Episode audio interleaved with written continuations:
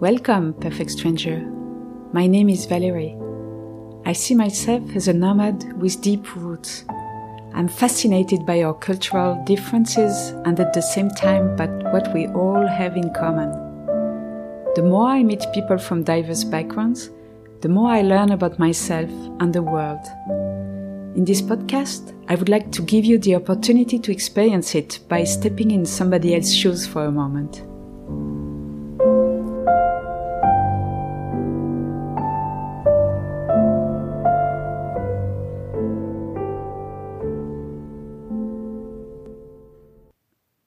Today, I have the pleasure to interview Danny.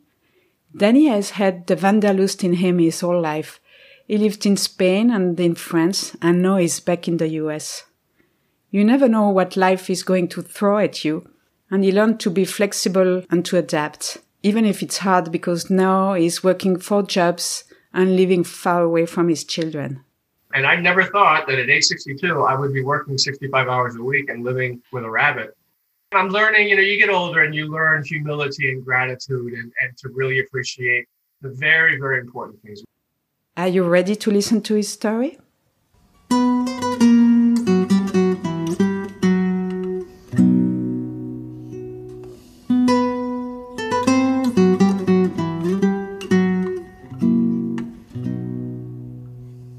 Hello, Danny.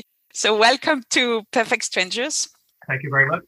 You know, you have something in common with three American guests that I interviewed on this podcast. You had an experience abroad as a student that changed your life.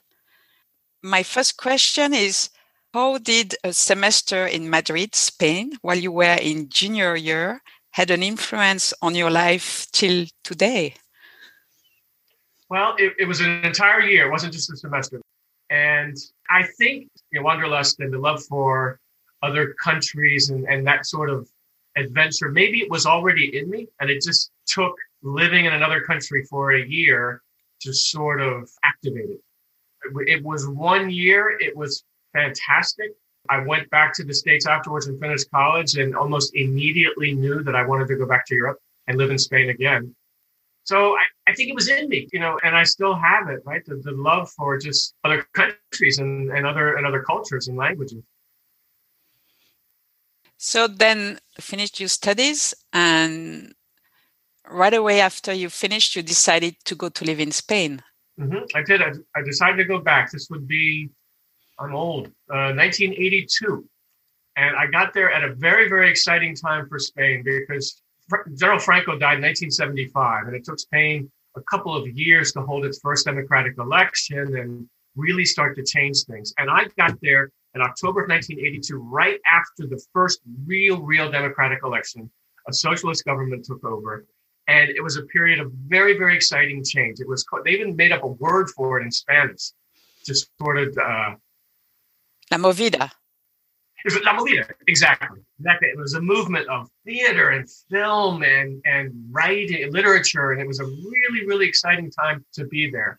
Felipe González was this young socialist prime minister, was in charge. So that's right. I got there a, a, week after the election, I think. So it was a very, very exciting time to be there. A lot of fun. I taught English in a language school, and and I went over with the idea of spending another year, and I just kept rolling it over, and I ended up staying for four years. I'm just so, so happy. 1982 to 86. That's the second time I lived there. After these four years in Spain, you decided it was time to go home.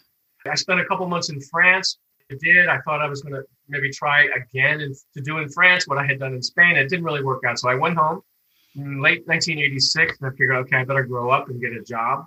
I had studied science in college, chemistry, biology, and physics. But when I came home from Spain, my language skills were very strong.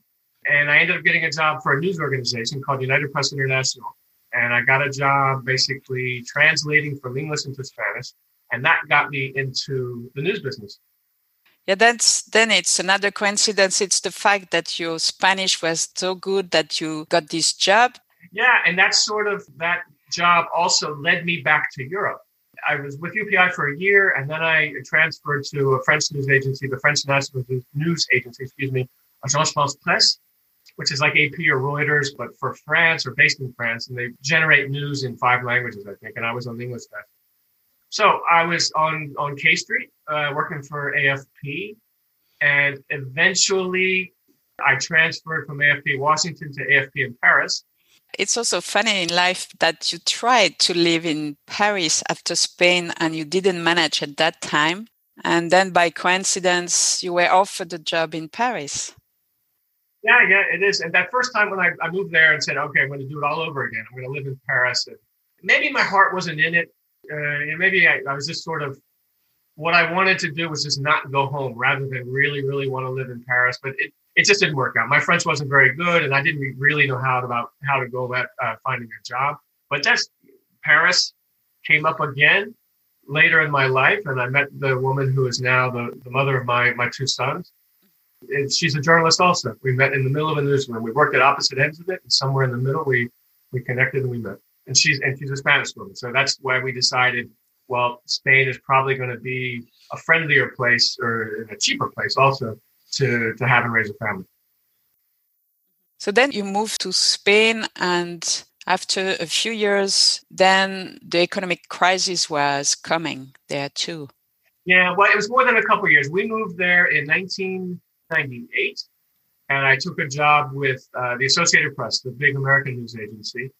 It was the perfect job. I loved my job. I mean, I was a correspondent and covering day-to-day news and then going out on assignment every now and then, usually with, within Spain. And again, a very, very happy time in my life. I had two beautiful little boys to go home to every night. And the, the financial crisis that's began here took a little bit longer to get over to Spain. But when it got there, it was it hit very, very hard. The unemployment rate went up to something like 22%, I think. The housing market collapsed and the unemployment rate, and this is what the significant thing, the unemployment rate for young people, for people under 30, went something astronomical. I think it was 30%. So my boys were still young, but I was thinking, I had my kids later in life. So I was sort of thinking, well, if if I want to get out of here, if, you know, if things are, I don't want, I didn't want my kids to be trapped by Spanish economic problems, which is sort of very high structural unemployment, and now even more so because of the crisis. So I decided, well, we decided, my wife, my now ex-wife and I, that we, if we're going to get out of Spain and get back to the United States, now is the time to do it while I'm still young enough to be employable in the United States. Now they were little, they weren't threatened by the economic crisis or anything, but I didn't want them to go through what a lot of Spanish young people were going through, which is finish college and then not find any work, or if they're lucky, find a job working at Starbucks for, for, for peanuts. At the time, there were lines outside on the sidewalk outside the Australian embassy or the Goethe Institute for Germany. People were trying to go anywhere they could where they thought there would be a better future. And when we talked to friends about whether or not we should make this big move, they said, You are stupid if you do not go. Go. I would not think twice. 2012, we, we moved from Madrid to, to Washington. And so, how was it for your children to move to Washington? And your wife also because it was her first time in united states? No she had done a year of high school in new jersey up in the new york near new york city and she she loved the united states and she loved new york. It was hard for the boys. We made a couple of mistakes. One of them was in 2012 i moved here in the summer before the school year started to find schools and get a house and get everything set up. And the mistake we made was not have the boys come right at the beginning of the school year they sort of came in October and sort of parachuted in when the school year had already begun. So I think that made the transition, the adjustment for them harder. Each in their own way, they, they had problems. It did not go terribly well. The older one, for instance, you know, Spanish kids are, well, he in his case, sort of an average size, you know, not particularly big. And kids here are bigger, just big boys, right? Big, tall kids. And I think he started middle school and he looked around and he sees great big boys. I think he felt a little bit intimidated by it and he struggled to make friends. Um, so he had a hard time at first, but he came through it and now he's, he's doing very, very well.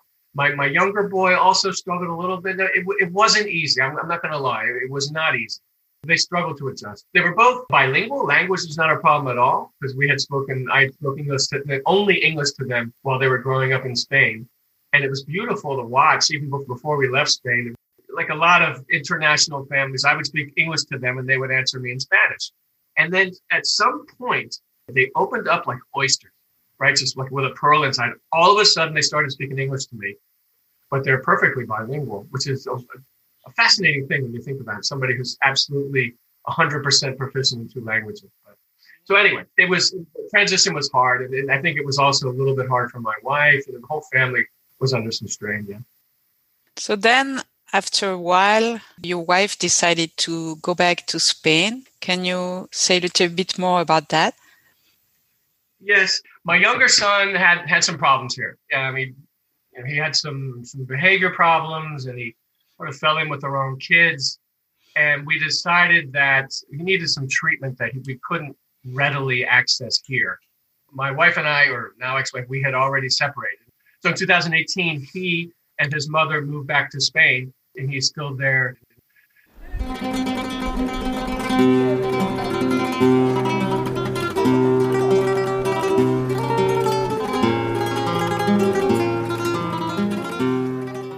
So now you find yourself here in Washington, D.C., and you have one of your sons studying in California, and the other is in Spain with his mother. So, how can you handle that? It's lonely. You know, I mean, it's lonely. You know, I'm now living back in the house where it all started, where that I picked out for when the boys were coming and they were little, and it was the start of our our new our big adventure, right? we Moving to the United States, and now I'm here living alone with a rabbit and a cockatiel that I inherited from the boys. That's sort of the legacy of. It's hard. It's hard, but um, my older boy's doing is flourishing. He's doing very, very well. He's studying physics in California at a very good school. He's a hard worker and, and he's doing very well. He's happy. And my younger boy is he's doing better now. He's a musician. He's played the clarinet since he was six, and the piano also pretty much since that age. And he's probably going to make music his life, his career. And he's doing much better. So I miss them. I miss them achingly. But also, you have the, the issue because this year with COVID, you were not able to go to Spain as it was close to American uh, citizens. So, sure. After Nico and his mother moved back, I tried to go and see him every three or four months. And I got a second job to be able to pay for all the plane tickets. And the last time I went was right when the pandemic was sort of taking off everywhere, March of last year and I flew over there to see him.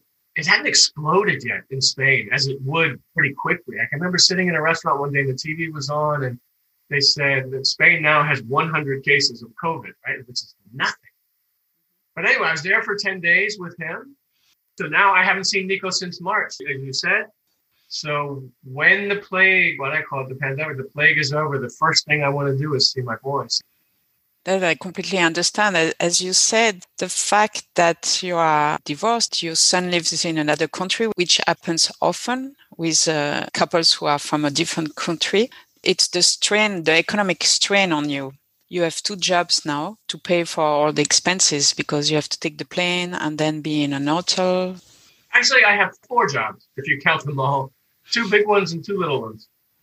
Oh, wow. My journalism job, and then I work at this the other the other job I work at at Trader Joe's, which I love. Then I have two little jobs. I do translation work for uh, a bank that's like the IMF, just translating news releases and things. And then I tutor a kid in Spanish. So I didn't think I turned 62 yesterday, and I never thought that at age 62 I would be working 65 hours a week and living with a rabbit. I'm learning. You know, you get older and you learn humility and gratitude, and and to really appreciate the very very important things, which are both of my boys are healthy. They're safe and they're healthy. They're probably going to be okay. And I'm grateful for that. Right. I mean, okay, things didn't turn out the way that I had hoped, but, you know, I'm, i have to be grateful for the things that did turn out well. Right. And I have two beautiful, wonderful sons, and they're both where they are. They're far away, but in, in opposite directions, but they're healthy. And so I'm grateful for that the fact that you are working four jobs and you don't care what people think. I mean, you do what you have to do for your sons. And I see that a lot in the United States. You know, you see people who are 80 years old who are still, you know, they go on whatever job they find, and that's not seen as something negative here. It's a very good point. One big difference that I've noticed between Americans and, say, Spaniards, that's the culture I know best, is we Americans have a much less sense of sort of personal shame or embarrassment, right? Americans are, will clown around more, right? They really don't have a sense of shame, but I mean that in a positive sense, right? Like, for example, what you're saying. I mean, I'm 62 years old and I work in a grocery store. And yes, at first it was very hard. It was, you know, it's, people look at me, you know, I, I, I joke about it. I do stand up comedy for a, for a hobby. And one of the jokes I say is people look at me like I just got out of prison or rehab, right? Oh, this, right? But yeah, people here are much more, I'm not saying they're more pragmatic, but when I tell people in Spain, for example, that I have a second job at a grocery store, they are horrified. They're mortified right? And I'm not saying they wouldn't do it. I'm not saying there are fathers over there that wouldn't cut out a kidney for their children. I'm sure there are, but I just think in general, people here have less of a sense of, of sort of embarrassment or, oh, what will people think? So yeah, I, I got two jobs and, and there too, I'm grateful to, to, to have it, right? I mean, this allows me to help my son and his mother. And once the pandemic's over, to resume going over there to see him. Yeah. Yeah. And I guess for you also, you can show that way you your boys that in life, you know, things happen to you and you do whatever you have to do to go forward. Exactly. Yeah, that's a good point. My older boy, he's 21. And I don't know, about a year or so after I started working at Trader Joe's, I said to him, honey, I hope you're not embarrassed that your father works at a grocery store part time. And he said, no, no, it's very sweet. He's a great kid. They both are. And he said, no, no, Dad, I'm proud of you. Just made me melt. I was so, I was so touched and grateful a couple people have said that to me. Wow, you've got a real work ethic, and you know, you're doing this for your kids. And yeah, you know, I'm lucky. I'm lucky to be able to. You know, all right, yeah, I work a lot, but you know, I'm alone now. So what else would I do, right? So I, I might as well. I might as well make money. You know. And I guess the rabbit doesn't speak a lot, huh? the rabbit is a little bunny named Jerry. Later, the, one of the boys wanted a cockatiel, which is like a little parrot three. It's the three of us. It's the the dude ranch, right? Me and Rabbit and the, and the cockatiel. And they're good, actually they're good company. They're actually they're good company. It's a funny story. We, we thought always thought it was a boy. And then a month into the pandemic, I wake up one day and I had covered her cage because she was being noisy, and that always puts her to sleep. I take the towel off the cage, and there's an egg in the bottom of it. I mean, I was shocked, and I think the bird also was shocked. There's a fantastic picture of Coco, is the bird's name, looking down into the cage in awe of what she had done. She laid an egg, and it turns out, turns out Coco's a girl, and she went on to lay six eggs in the first couple of days of the pandemic, and now every other month she's laying eggs. So you, it still is company. This you get surprised yeah, even. You know. I feel like with the first load of five eggs, and I felt like a farmer. Right? I never expected to do animal husbandry in my house, but yeah, so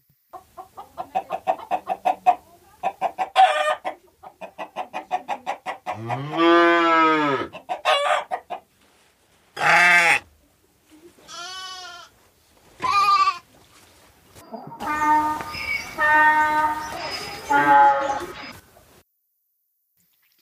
the future, you're, you're hoping that your son that is in Spain will at certain point come to United States to study or be with you or? Yeah very good question. We're trying to he's trying to figure that out right now. He's applied to colleges here but he's also considering, strongly considering trying to get into a, there's a very good music conservatory in Madrid. So he may go there. He's also thinking about studying in Italy because he was there over the summer and fell in love with it. So he's trying to decide. I selfishly would love to have him back here because I miss him so much. And ever since, really, ever since my ex wife and I separated, I feel like I haven't seen him enough been five years now, and I think often about all the time that I'm missing with him. So selfishly, yes, I would like him to come back here, but I fight that. And what I really want, I want him to be healthy and, and happy. And if it means him staying in, in Europe, well, so be it. Right. I mean, we only get our kids for 18, 20 years anyway, right? And then they leave. And what my future, what do I plan? When I retire, if I ever can, depending on where the boys are, I could see myself retiring in Spain. I love it so much. And I've always wanted to live next to the water. So I think I would, if I do it, I'll try to find near one of the coasts. And especially if Nico stays in Spain, I probably will retire there. And it's, it's also very cheap. It's much cheaper. I don't know. I could never afford to retire in Bethesda. But in Spain, I probably could. And I love Europe. Europe is, you know, I think when we left in 2012, you know, it was our decision and we were happy with it. But to this day, I think Europe's, I think it's the best place on earth. I mean, I just love the values and just how there's so much culture. And so I don't know if you can answer this question because I was thinking, you know, what happened to you, the fact that you separate and then your kids end up in another country and it's difficult, you know, emotionally and economically. And I wondered if you have a piece of advice, something that you would like to say to other parents who are in this same situation. Good question. I guess I would say to families that are sort of planning a move like this, maybe we didn't plan it enough. I still think we did the right decision. Despite everything that happened, I stand, I think we did. We acted in good faith. I stand by the decision we made. I don't have any regrets. But maybe prepare it painstakingly. Like, for example, the mistake we made about moving here and sort of parachuting the boys into school after it was already underway. Big mistake. Try to prepare everything as much as you can. And then once after we got here, I guess I would say, I mean, not that we didn't pay attention to the boys, but maybe we should have kept an eye on them a little bit closer about to, as to how they were adjusting.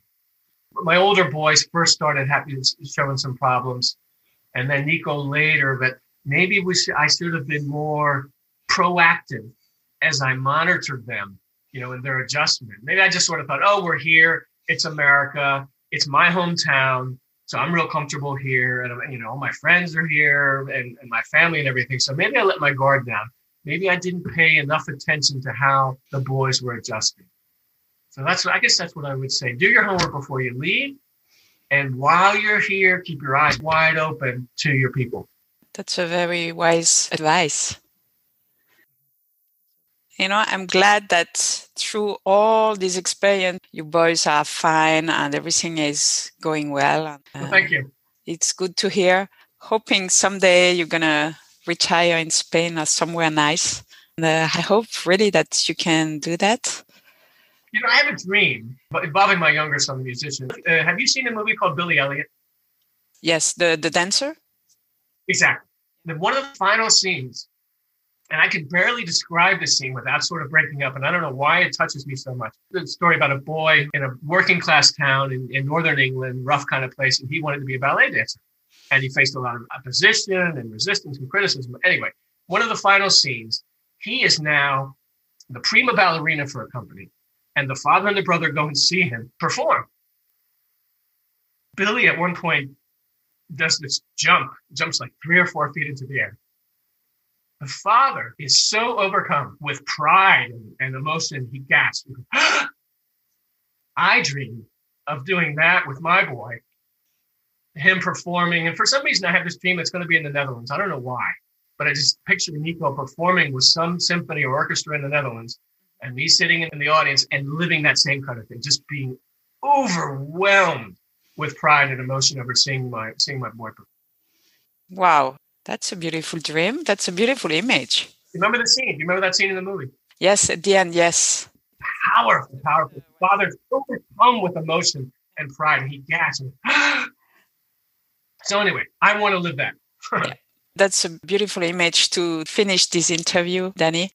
Uh, I wish you all the best. It's been a pleasure. I enjoyed it. Thank you. Bye. Bye bye. Música